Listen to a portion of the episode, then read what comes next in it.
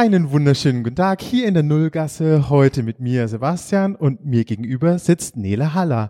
Hallo Nele. Hallo Sebastian. Schön, dich hier bei uns zu haben im Podcast. Erzähl, äh, altes Schema, erzähl, wie, wie hat's bei dir angefangen? Also wo kommst du her? Wo bist du geboren? Wo bist du aufgewachsen? Erzähl einfach. Alles klar. Also angefangen hat's bei mir im Schwarzwald. Mhm. Ich komme aus Villingen-Schwenningen, kennt man vielleicht. Und äh, das ist äh, ein nettes Örtchen mit einem spannenden Konflikt. vielleicht. Was kennst du Villingen-Schwenningen? Also ich, ich weiß, wo es ist und ich fahre da öfter durch, weil wir Verwandtschaft im, im Schwarzwald haben. Aber äh, sie ruft sich die Baden-Württemberg-Stadt. Wäre auch eine schöne Idee. Also Villingen ist badisch, Schwenningen ist schwäbisch. Villingen ist katholisch, Schwenningen ist evangelisch. Und äh, das merkt man auch heute noch. Also die beiden Städte mögen sich sehr. Ah, ich erkenne das Problem langsam. Ja, aber ich komme aus dem schwäbischen Teil. Das heißt, äh, ich komme ursprünglich aus Schwaben. Das darf man hier in der Kurpfalz ja nicht zu laut sagen, glaube ich. Ja, aber man hört es auch nicht. Ja, ähm, ich habe auch geübt. Muss man ja. Gibt, gibt schönere Dialekte, würde ich sagen. Aber kannst du Schwäbeln? Ja, nicht so gut, muss ich auch sagen. Also meine Eltern sind auch badisch und schwäbisch so. Von daher bei uns zu Hause hat man auch vorwiegend Hochdeutsch gesprochen. Ähm, genau, und ich habe auch, also das ist jetzt irgendwie ein Sprung, aber ich habe auch in Hannover gewohnt länger und da kommt man ja nicht so weit mit einem Dialekt. Also es ist ja die, die Hochdeutschstadt, ne? Sie tun so, ja. Sie sagen immer, sie sprechen das perfekte Hochdeutsch. Ich bin nicht so überzeugt. Also da gibt's schon auch Worte, die komisch und bizarr sind. Also Krökeln zum Beispiel, ich weiß nicht. Heißt Tischkickern. Ich glaube nicht, dass es Hochdeutsch ist. Nee. Gut, Villingen, Schwenningen. Ja, genau, ja. Wie geht's weiter? Weiter geht's. Schule? Äh, Schule, ja, ganz normal. Aufgewachsen, Quatsch gemacht.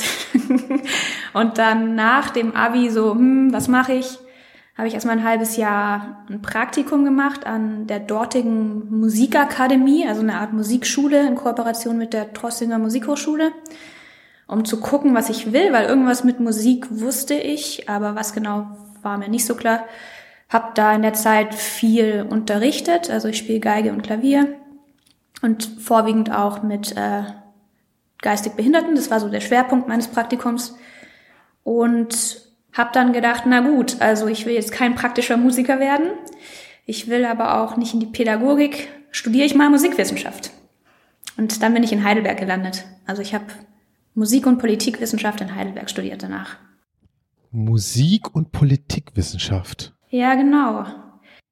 Interessante Kombo.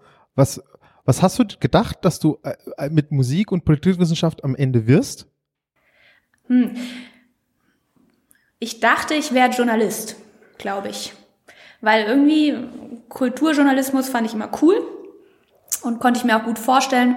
Und mit Politik kannte ich mich nicht so gut aus. Das war immer so ein bisschen, hm, da könntest du mal mehr drüber wissen.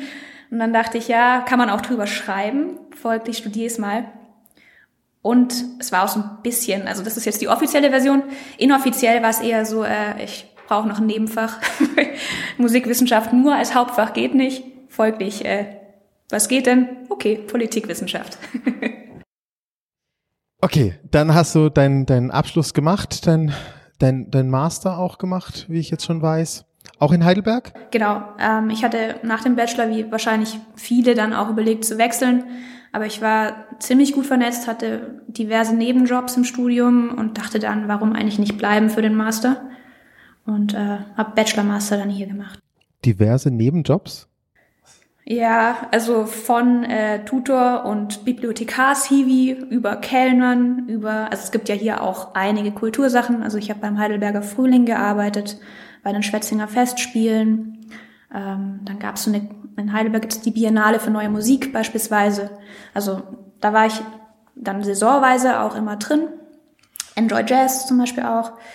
Und ähm, da habe ich jetzt nicht so viel Sinn drin gesehen, jetzt das alles zu wechseln. Ich habe mich auch also selbst finanziert und dann war das auch eine ganz gute Basis sozusagen. Das war dann so dein, dein richtiger Berührungspunkt auch mit dem Theater, wenn ich das jetzt mal so, also gerade Schwetzinger, Fest, äh, Schwetzinger Festspiele, ne? Hast genau, da hatte ich die Oper betreut hauptsächlich. Da gibt's ja die Barockoper und die moderne Oper immer. Und da habe ich zum, habe ich mal Übertitel gespielt, habe ich mal irgendwie Programmhefttexte geschrieben, also was man da alles so macht. Das war eine ganz schöne Zeit. Aber ich muss gestehen, also inhaltlich im Studium hatte ich oft mit Theater zu tun, weil mein Schwerpunkt lag eigentlich immer auf dem Musiktheater und auch eher auf dem zeitgenössischen Musiktheater. Aber so in den ganzen Praktika, die ich gemacht habe und so, war es immer eher Veranstaltungsorganisation, Management, so in die Richtung. Also, dass ich jetzt am Theater gelandet bin, so im Nachhinein betrachtet kann man sagen, es, es, es gab auch Berührungspunkte, aber ich glaube, ich habe es nicht geplant. Schicksal. Wahrscheinlich. War so, war, sollte so sein. Ja. Gut, Master ist beendet. In welchem Jahr befinden wir uns gerade? Wir befinden uns im Jahr 2016. Also ich habe Also, 2010 noch nicht so angefangen. lange her. Ist noch nicht so lange her. So, da fehlen jetzt noch äh, fünf Jahre bis heute. Ja. Also ich habe hier im Oktober 19 angefangen. Das heißt, es fehlen nicht ganz fünf Jahre. nee, nach dem Studium hatte ich ziemlich Glück. Also ich habe Juli meine Masterarbeit abgegeben und im August hatte ich dann auch meine Zusage für ein Volontariat beim Norddeutschen Rundfunk und war dann zwei Jahre in Hannover. Da sind wir jetzt bei Hannover äh, und habe da ein Volontariat, also eine Art Ausbildung im Kulturmanagement gemacht. Ich habe da bei der NDR Radiophilharmonie, also der NDR hat zwei Rundfunkorchester, einmal das NDR Elbphilharmonieorchester und einmal das NDR, also die NDR Radiophilharmonie, die in Hannover sitzt. Und äh, da habe ich alles von der Pike auf gelernt. Also ich war im KBB, das heißt da auch so, ist ein bisschen irreführend, aber das ist eher so Tourneeplanung, äh, Musiker, Honorare anweisen, weiß ich nicht, Tagesgelder, so Zeugs. Warum irreführend? Ja, weil das, das merke ich auch jetzt erst. Also das KBB hier ist doch was ganz anderes. Also es ist viel intensiver, stressiger, also so, ja. Zumindest was ich hier so mitbekomme. Also das würde ich jetzt so nicht unterschreiben, dass unser KBB nicht stressig ist. Nee, andersrum. Ach, also, andersrum. Ja, ja, dort, so. das war das dort nicht so stressig. Hier Ah. ist es eben viel stressiger und auch viel weitreichender und Gäste beispielsweise waren da nicht angesiedelt, sondern wurden über die Managerposition sozusagen abgewiegelt und sowas. Also KBB am Theater ist doch deutlich umfangreicher. Genau, das habe ich gemacht. Dann Tourneeplanung, also wir waren da viel unterwegs. Ähm, dann war in der Zeit, das war auch super spannend, die Elbphilharmonie-Eröffnung. Das heißt, da waren wir viel bei den Proben vor Ort natürlich, aber auch wir hatten zu tun mit diesen ganzen Beantragungen und äh, Absprachen mit den Sicherheitsbehörden, weil da ja dann diverse hochrangige Gäste kamen zur Eröffnung und so weiter. Also das war ganz spannend. Wir haben da, ähm, ich habe da auch viel Richtung Programmheftschreiben gemacht. Ähm, es war auch toll, ich durfte ziemlich viele Kurse frei wählen, die ich machen konnte. Da habe ich dann auch eine VJ-Ausbildung beispielsweise gemacht, also Videojournalismus, dass man so mit einer Handkamera rumläuft und Filme schneidet. Eben Schneiden habe ich gemacht. Dann Social Media Sachen, also Facebook, Twitter, Instagram, Fortbildungen. Also es war ziemlich bunt und es war sehr schön. Und äh, hatte dann auch das Glück, dass ich nach diesen zwei Jahren, äh, dass, dass eine Stelle geschaffen wurde. Und die nannte sich dann äh, KBB Leitung tatsächlich und bin dann da übernommen worden, direkt im Anschluss. Und habe das dann noch eineinhalb Jahre gemacht. Und dann nur, also das anderthalb Jahre nur als Leiterin, sage ich jetzt mal. Mhm. Wolltest du dann mehr oder wolltest du aus Hannover weg oder Was, warum Also, ich da weg bin? warum, wie, wie bist du dann hier am Haus gelandet? Jetzt haben mich ganz viele gefragt, weil mit meinem Studium, aber ich weiß ja nicht, was du gelernt hast, aber es ist ja so, so ein Studium, wo man immer Sorge hat als Eltern, hm, wo wird die mal landen? Und äh, das war eine unbefristete Stelle beim Funk. Das ist ja irgendwie dann doch was Solides. Ähm, aber zum einen kannte ich den Laden dann ja schon seit dreieinhalb Jahren, habe auch gesehen, dass es nach oben nicht mehr so viel Luft gibt und ähm, dass manche, also dass man sich auch nicht so entwickeln kann, wie ich wollte. Und zum anderen, also Hannover war toll, ist auch eine tolle Stadt. Ähm, die ist total verrufen, total unfair eigentlich. Also ich kenne kaum jemanden, der positiv über Hannover spricht, beziehungsweise die meisten sagen, hm, sagt mir gar nichts, ist glaube ich langweilig. Ja. Ähm, aber nee, also da geht kulturell ziemlich viel, das ist schon schön gewesen. Aber ich habe mich einfach immer so ein bisschen hier in die Rhein-Neckar-Region verliebt und wollte gern wieder zurück. Ja, also ein kleiner anderer Punkt war vielleicht auch noch, dass mein Freund hier noch wohnte. ja, das könnte man irgendwie, ja, ja. Aber jetzt nicht nur ausschlaggebend. Also die Fernbeziehung hat auch ganz gut geklappt die ganze Zeit. Und habe dann einfach immer geguckt, was es für Stellen hier im Süden auch gibt. Und fand die hier in der geschäftsführenden Intendanz ganz spannend. Was uns jetzt gleich zum nächsten Punkt bringt.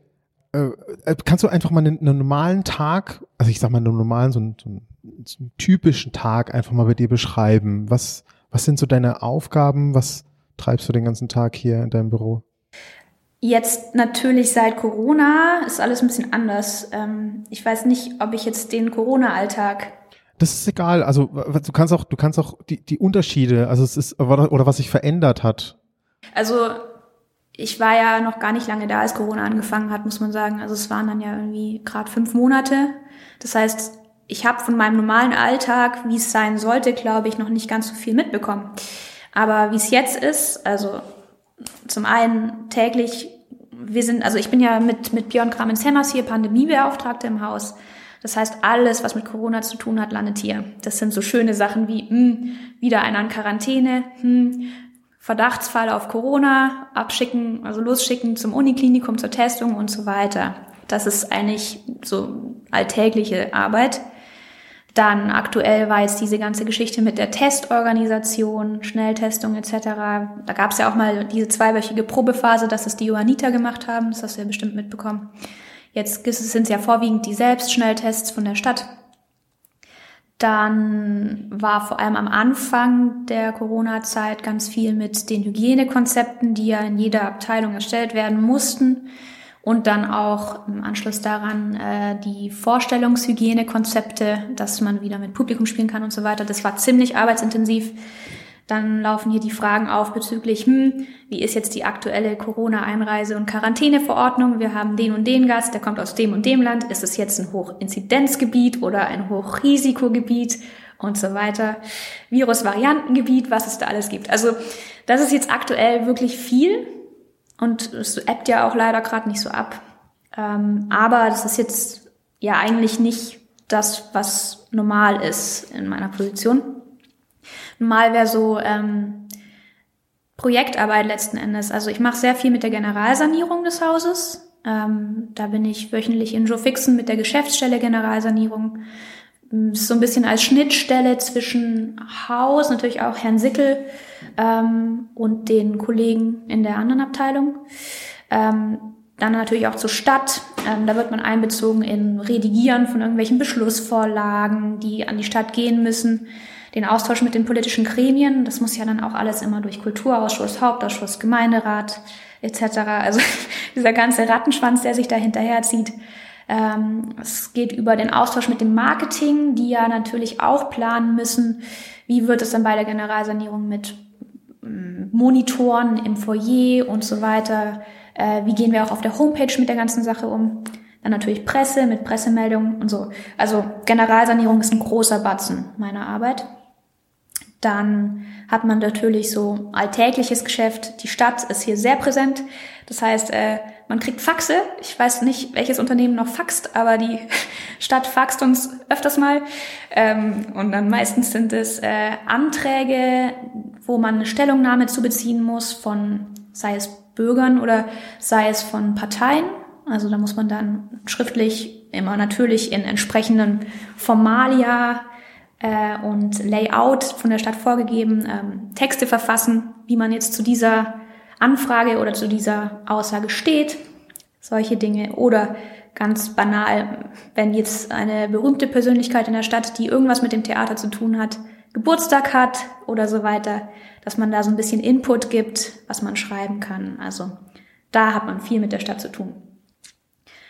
Dann gibt's banale Sachen, also beispielsweise Ersthelfer, Suche im Haus und sowas, ne? Da kennst du dich ja auch aus. Äh, sowas läuft über meinen Schreibtisch. Dann ähm, im Rahmen der Sanierung beispielsweise gab es vor Corona auch, ich weiß nicht, ob du das mitbekommen hast, den Bunkerflohmarkt oder den Kostümverkauf. Sowas organisiert dann federführend ich, weil es einfach dann auch die kleine Projektarbeit und das Veranstaltungsmanagement ist, das dann über uns läuft und so ein bisschen abgekoppelt sein sollte von den Sparten. Ihr habt ja genug zu tun. Ja, weil es im Haus halt auch niemanden gäbe sonst. Also weil ja jede Sparte für sich spielt und dann niemanden, der sich um den Rest kümmert. So ja, genau. Und, und diese Restgeschichten, die landen dann hier. Ja. Jetzt im Moment ist es ja auch so, dass äh, ich im Homeoffice arbeite, Björn Gramens Hemmers im Homeoffice arbeitet. Das heißt, wenn man im Büro ist, versucht man schon auch beim anderen sozusagen, die, also die Arbeit des anderen mitzumachen, die vor Ort anfällt. Das sind dann irgendwie äh, die Verträge entsprechend gucken, ob alles gut läuft, auch zur Unterschrift geben, Post beantworten, sortieren, so Späße. Also die Faxe aus dem die Fax Faxe rausholen. der Stadt. Ja, genau. Mal gucken, was wieder gefaxt wurde. Ja, ich, ich glaube, also die Fax-Lobby ist bestimmt glücklich, dass es noch Kommunen gibt. Weil, also, ich weiß nicht, wer sonst über Faxe kommuniziert. okay, das ist wirklich erstaunlich viel dann doch. Hast, hast du dann überhaupt, weil ich es jetzt gerade im Spielhaus habe, hast du überhaupt Berührungspunkte mit dem Spielhaus? Also äh, hast du mit den Vorstellungen, also warst du überhaupt in Vorstellungen schon? Also, das ist tatsächlich so, dass also mit dem ganzen Ablauf drumherum, was Vorstellungen angeht, ausgekoppelt davon ist jetzt mal so diese äh, alles, was ums Vorstellungspersonal, Vorderhauspersonal äh, um, um das kreist. Damit habe ich schon was zu tun. Aber mit dem Bühnengeschehen habe ich leider wenig zu tun, aber es ist auch einfach meinem Job gegeben. Aber ich gehe schon in jede Veranstaltung, das ist zumindest mein Anspruch. Zum einen, weil ich in diesem Bereich arbeite, weil es mir um die Vorstellungen geht vor allem. Also ich finde, das ist die Belohnung schlechthin, dass man die Möglichkeit hat, sich die ganzen Sachen auch anschauen zu können. Und das ist der Grund, wofür man arbeitet. Und ähm, deswegen will ich die auch sehen. Ähm, aber ich, ich müsste jetzt nicht. Ne? Also ich kann auch gut abgekoppelt davon arbeiten, aber das ist, finde ich, nicht die Art und Weise, wie ich arbeiten möchte weil das gehört für mich dazu und ich möchte auch wissen, was ihr so treibt. und ich möchte natürlich auch mitsprechen können, wenn eine Inszenierung vielleicht kontrovers diskutiert wird. Außerdem muss man auch sagen, also es rufen hier öfters mal Leute an, einfach normale äh, Bürger der Stadt Mannheim oder Abonnenten, die auch äh, ganz oft einfach nur ein bisschen sprechen wollen. Und da muss man schon auch mitreden können. Also es wäre ja auch komisch, wenn nicht. Auch erstaunlich, dass du dafür verantwortlich bist. Ich hätte das tatsächlich eher in der Dramaturgie oder, oder bei der, bei der Kasse oder im Abobüro dann eher verortet. Ich kann mir vorstellen, dass das ein bisschen der Website auch geschuldet ist, weil man ja nicht so, also man muss ja schon gucken bei diesem Team, bei der Seite. Äh, Dramaturgie, ich glaube, damit können doch viele nichts anfangen vielleicht. Und irgendwie so geschäftsführende Intendanz, da denkt man, ja, die wissen schon Bescheid. Ich glaube, dann ruft man einfach da an. Und es ist ja auch nett. Also ich, ich habe da jetzt nichts dagegen. Manche Telefonate sind dann doch ähm, länger, als man vielleicht jetzt wollen würde. Aber ähm, es ist ja auch ganz schön. Die meisten sind ja durchaus freundlich. Aber, um das vielleicht nochmal aufzugreifen, ähm, ja, man hat wenig miteinander zu tun, gerade so Spielhaus Werkaus. Aber ich äh, würde mir wünschen, und ich glaube, das kriegen wir auch ganz gut hin, dass da einfach ein bisschen mehr Berührungspunkte entstehen noch und dass man irgendwie auch in der Kommunikation einfach mehr miteinander zu tun hat. Und da arbeiten wir auch dran. Jetzt haben wir sehr viel über die Arbeit schon geredet. Was macht Nele, wenn sie mal nicht hier arbeitet? Hast du Hobbys? Hast du Leidenschaften? Was, was machst du so außerhalb deiner? Also, Zeit? ja. Jetzt in Corona ist es natürlich alles so ein bisschen, hm. Ich habe in Corona habe ich mir angewöhnt, äh, Fahrrad zu fahren. Also ich wohne in Heidelberg und äh, habe dann irgendwann letztes Jahr im April beschlossen, hm, ich meide die S-Bahn und äh, fahre jetzt immer mit dem Fahrrad her. Das ist äh, inzwischen auch tatsächlich ein Hobby. Habe mir dann auch irgendwann äh, ein besseres Rad gekauft letztes Jahr. Das war ganz schön schwierig. Ich weiß nicht, ob du das mitbekommen hast, aber es gab so ein richtiges Fahrrad, äh, eine ja, riesen Fahrradnachfrage ja. und furchtbar. Egal. Genau, also ich, ich mache recht viel Sport. Ich wohne auch direkt am Waldrand dort.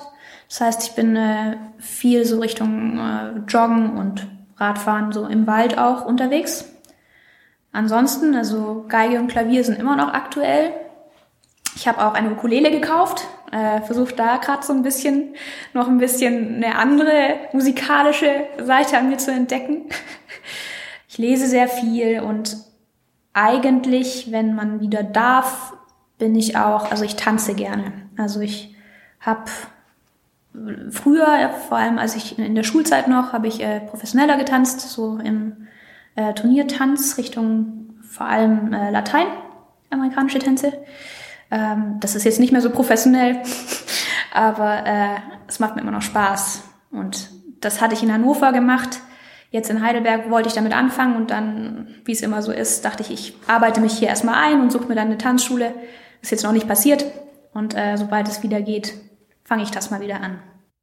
Gut, und wenn wir jetzt mal das, wenn wir jetzt mal Corona ausblenden, was sehr schwer ist, ähm, weil es doch uns, unser Leben gerade beeinflusst, ähm, wenn du keine Beschränkungen hättest, also weder zeitlich noch, also wenn du, stell, dir einfach vor, du wärst äh, Superwoman und Zeit und Ort würden für dich keine, keine, keine, wären für dich kein Begriff. Wie sähe dein perfekter Tag aus? Hm. Also ich, das ist eine gute Frage. Ich bin äh, Frühaufsteher. Das heißt, ich würde wahrscheinlich wie immer so um sechs aufstehen. Ja, es tut mir leid. und dann würde ich im Idealfall eine schöne Runde im Wald joggen gehen und dann erst frühstücken. Im normalen Alltag schaffe ich das leider nicht. Und dann gemütlich frühstücken. Mein perfekter Tag würde dann eine längere Zeitungspause beinhalten. Ziemlich langweilig alles, ne? Und dann, hm, was würde ich dann machen? Ich glaube, dann würde ich mich auf jeden Fall zum Mittagessen verabreden mit Freunden. Es ist natürlich an meinem idealen Tag wunderschönes Wetter. Dann würde ich äh, eine große Spaziergangsrunde in Heidelberg zur Tingstätte machen. Ich weiß nicht, ob du die kennst. Mhm mich dann in einem Biergarten treffen mit anderen Freunden und dann abends exzessiv schön kochen mit Weinbegleitung. Ich glaube, das wäre ein schöner Tag für mich. Also ich esse gern und ich trinke gern. das sollte jetzt nicht, trink gern klingt, da schwingt immer sowas mit, aber ich, ich trinke gerne gut, sagen wir es mal so. Ja. Ja, also, glaub, also den Alkoholismus dichten wir hier niemandem an. Vielen Dank. okay. Jetzt bist du seit Oktober 19 da, das heißt seit anderthalb, ja, fast. anderthalb Jahren. Mhm. Ähm, bleibst du noch ein bisschen? Ich hab's vor. Sehr gut. Schauen wir mal. dann war es das tatsächlich schon von, von mir aus. Ich habe wirklich keine Fragen, äh, also mir fallen jedenfalls keine mehr ein. Nele, ich bedanke mich für deine Zeit. Äh, wie immer, ich bedanke mich für den Kaffee. Und ich wünsche noch einen schönen Tag äh, und, und wir sehen uns dann im Haus. Ich bedanke mich bei dir. Schön, dass ich da sein durfte.